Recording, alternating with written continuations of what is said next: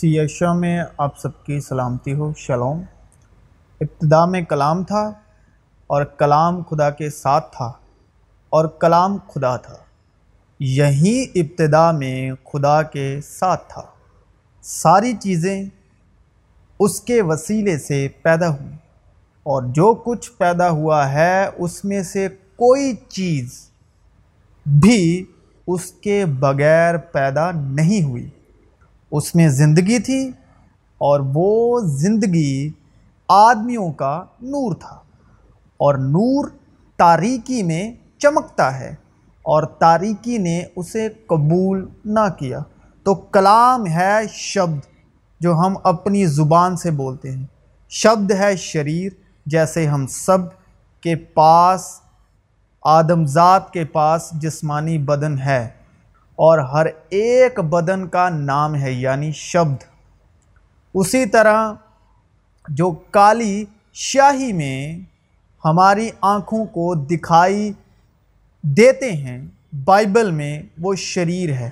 جیسے ہم ایک دوسرے کو جسم کے طور پر دیکھتے، سنتے اور جانتے ہیں۔ اور ہم بھی شبد ہی ہیں۔ جیسے کہ ہر ایک جاندار کا نام۔ تو شبد شریر ہے اور جیسے ہر ایک شریر کے پاس اپنی عقل بدھ، سمجھ ہے، ہر ایک کے شریر کی اپنی ایک روح اور ہر ایک کے پاس اپنا شریر ہے، اپنی روح ہے اور اس کا صبح ہے۔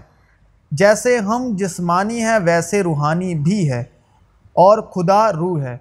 جیسے ہم جسمانی ہیں، ویسے روحانی بھی ہیں اور خدا روح ہے۔ اسی طرح جو ہم کلام پڑھتے ہیں، جو ہمارے پاس بائبل موجود ہے، چاہے وہ کسی بھی زبان میں ہے، ہر زبان کی اپنی ایک سپرٹ ہے، روح ہے، اور جو کلام ہم پڑھتے ہیں یعنی شبد، اس میں خدا کی روح ہے۔ اور بائبل کے شبد ہیں جو وہ ہماری طرح شریر ہیں۔ جس طرح ہمارے شریر میں روح، جسم، جان ہے، اسی طرح بائبل کے کلام میں خدا روح ہے کہ بیج خدا کا کلام ہے۔ میں تم سے سچ سچ کہتا ہوں کہ جب تک گیہوں کا دانہ زمین میں گر کے مر نہیں جاتا، اکیلا رہتا ہے، لیکن جب مر جاتا ہے تو بہت سا پھل لاتا ہے۔ اے نادان، تو خود جو کچھ بوتا ہے، جب تک وہ نہ مرے، زندہ نہیں کیا جاتا۔ اور جو تو بوتا ہے، یہ وہ جسم نہیں جو پیدا ہونے والا ہے، بلکہ صرف دانہ ہے خواہ گیہوں کا خواہ کسی اور چیز کا۔ مگر خدا نے جیسا ارادہ کر لیا، ویسا اس کو جسم دیتا ہے۔ اور ہر ایک بیز کو اس کا خاص جسم۔ سب گوشت یکسن گوشت نہیں، بلکہ آدمیوں کا گوشت اور ہے، چوپاؤں کا گوشت اور پرندوں کا گوشت اور ہے، مچھلیوں کا گوشت اور۔ آسمانی بھی جسم ہے اور زمینی بھی، مگر آسمانیوں کا جلال اور ہے، زمینیوں کا اور۔ آفتاب کا جلال اور ہے، محتاب کا جلال اور، ستاروں کا جلال اور۔ کیونکہ ستارے ستارے کے جلال میں فرق ہے۔ مدوں کی قیامت بھی ایسی ہی ہے۔ جسم فنا کی حالت میں بویا جاتا ہے اور بقا کی حالت میں جی اٹھتا ہے۔ بے حرمتی کی حالت میں بویا جاتا ہے اور جلال کی حالت میں جی اٹھتا ہے۔ کمزوری کی حالت میں بویا جاتا ہے اور قوت کی حالت میں جی اٹھتا ہے۔ نفسانی جسم بویا جاتا ہے اور روحانی جسم جی اٹھتا ہے۔ جب نفسانی جسم ہے تو روحانی جسم بھی ہے۔ چنانچہ لکھا بھی ہے کہ پہلا آدمی یعنی آدم زندہ نفس بنا، پچھلا آدم زندگی بخشنے والی روح بنا، لیکن روحانی پہلے نہ تھا۔ بلکہ نفسانی تھا۔ اس کے بعد روحانی ہوا۔ پہلا آدمی زمین سے یعنی کھاکی تھا، دوسرا آدمی آسمانی ہے یعنی یشو مسیح۔ زندہ کرنے والی تو روح ہے، جسم سے کچھ فائدہ نہیں۔ جو باتیں میں نے تم سے کہی ہیں وہ روح ہیں اور زندگی بھی ہیں۔ مگر تم میں سے بعض ایسے ہیں جو ایمان نہیں لائے، کیونکہ یسو شروع سے جانتا تھا کہ جو ایمان نہیں لاتے۔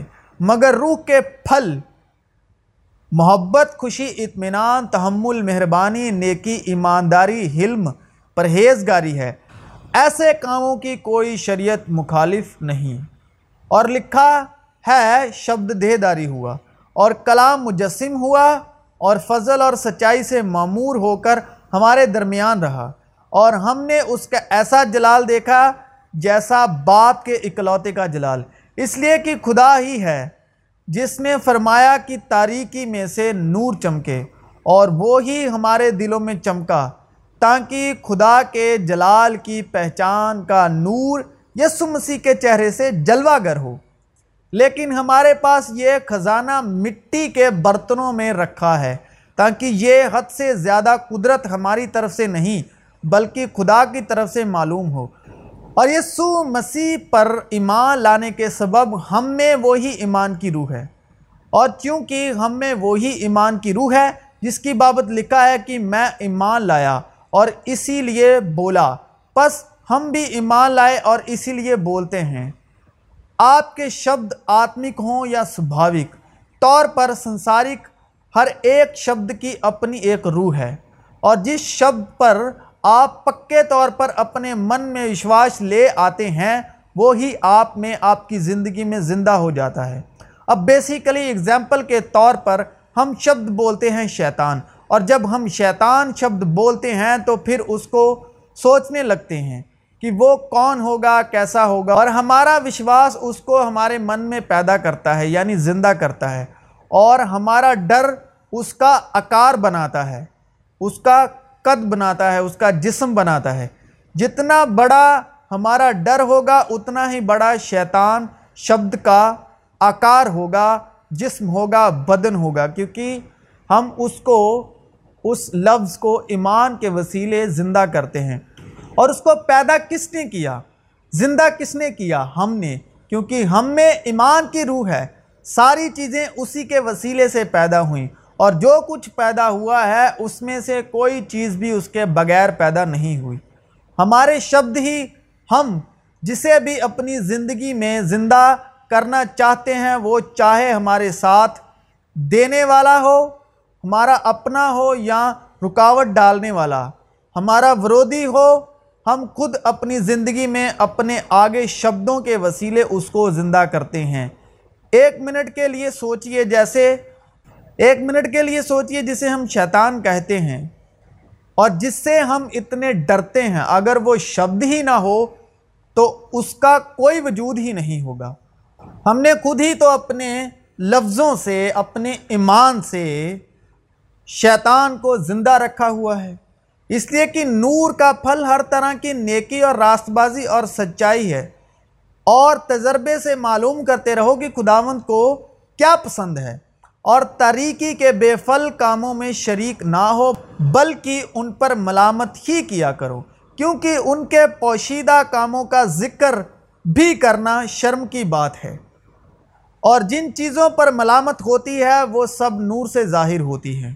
کیونکہ جو کچھ ظاہر کیا جاتا ہے، وہ روشن ہو جاتا ہے۔ اور جب آپ اپنے آپ میں نیگٹیو لفظ بولتے ہیں اور جب اس پر ایمان لاتے ہیں، تو وہ آپ کے اندر زندہ ہو جاتے ہیں، آپ کی زندگی کے اندر زندہ ہو جاتی ہیں اور روز مراز کی زندگی میں زندہ ہو جاتی ہیں اور وہ کام کرنے لگ جاتی ہیں۔ اور اس کو زندہ کون کرتے ہیں؟ ہم خود۔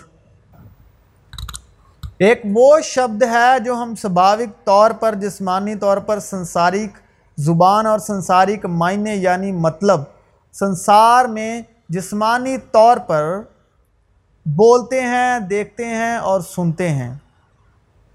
جسے صاف لفظوں میں سنسارک گیان بھی کہہ سکتے ہیں۔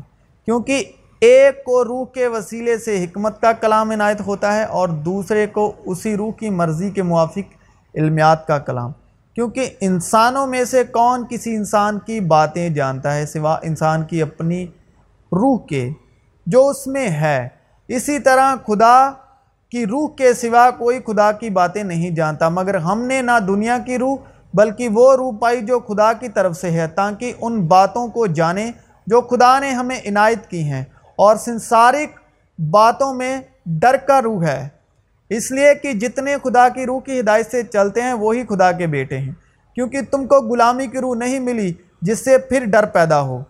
بلکہ لپالک ہونے کی روح ملی ہے، جس سے ہم ابا یعنی اے باپ کہہ کر پکارتے ہیں۔ روح خود ہماری روح کے ساتھ مل کر گواہی دیتی ہے کہ ہم خدا کے فرزند ہیں اور اگر فرزند ہیں تو وارث بھی ہیں۔ کیونکہ خدا نے ہمیں دہشت کی روح نہیں، بلکہ قدرت اور محبت اور تربیت کی روح دی ہے۔ ہمارا جو خط ہمارے دلوں پر لکھا ہوا ہے، وہ تم ہو اور اسے سب آدمی جانتے اور پڑھتے ہیں۔ ظاہر ہے کہ تم مسیح کا وہ خط ہو جو ہم نے خادموں کے طور پر لکھا۔ سیاہی سے نہیں بلکہ زندہ خدا کی روح سے۔ پتھر کی تختیوں پر نہیں بلکہ گوشت کی یعنی دل کی تختیوں پر ہم مسیح کی معرفت خدا پر ایسا ہی بھروسہ رکھتے ہیں۔ یہ نہیں کہ بذات آئے، خود ہم اس لائق ہیں کہ اپنی طرف سے کچھ خیال بھی کر سکیں، بلکہ ہماری لیاقت خدا کی طرف سے ہے۔ جس نے ہم کو نئے عہد کے خادم ہونے کے لائق بھی کیا، لفظوں کے خادم نہیں، بلکہ روح کے۔ کیونکہ لفظ مار ڈالتے ہیں مگر روح زندہ کرتی ہے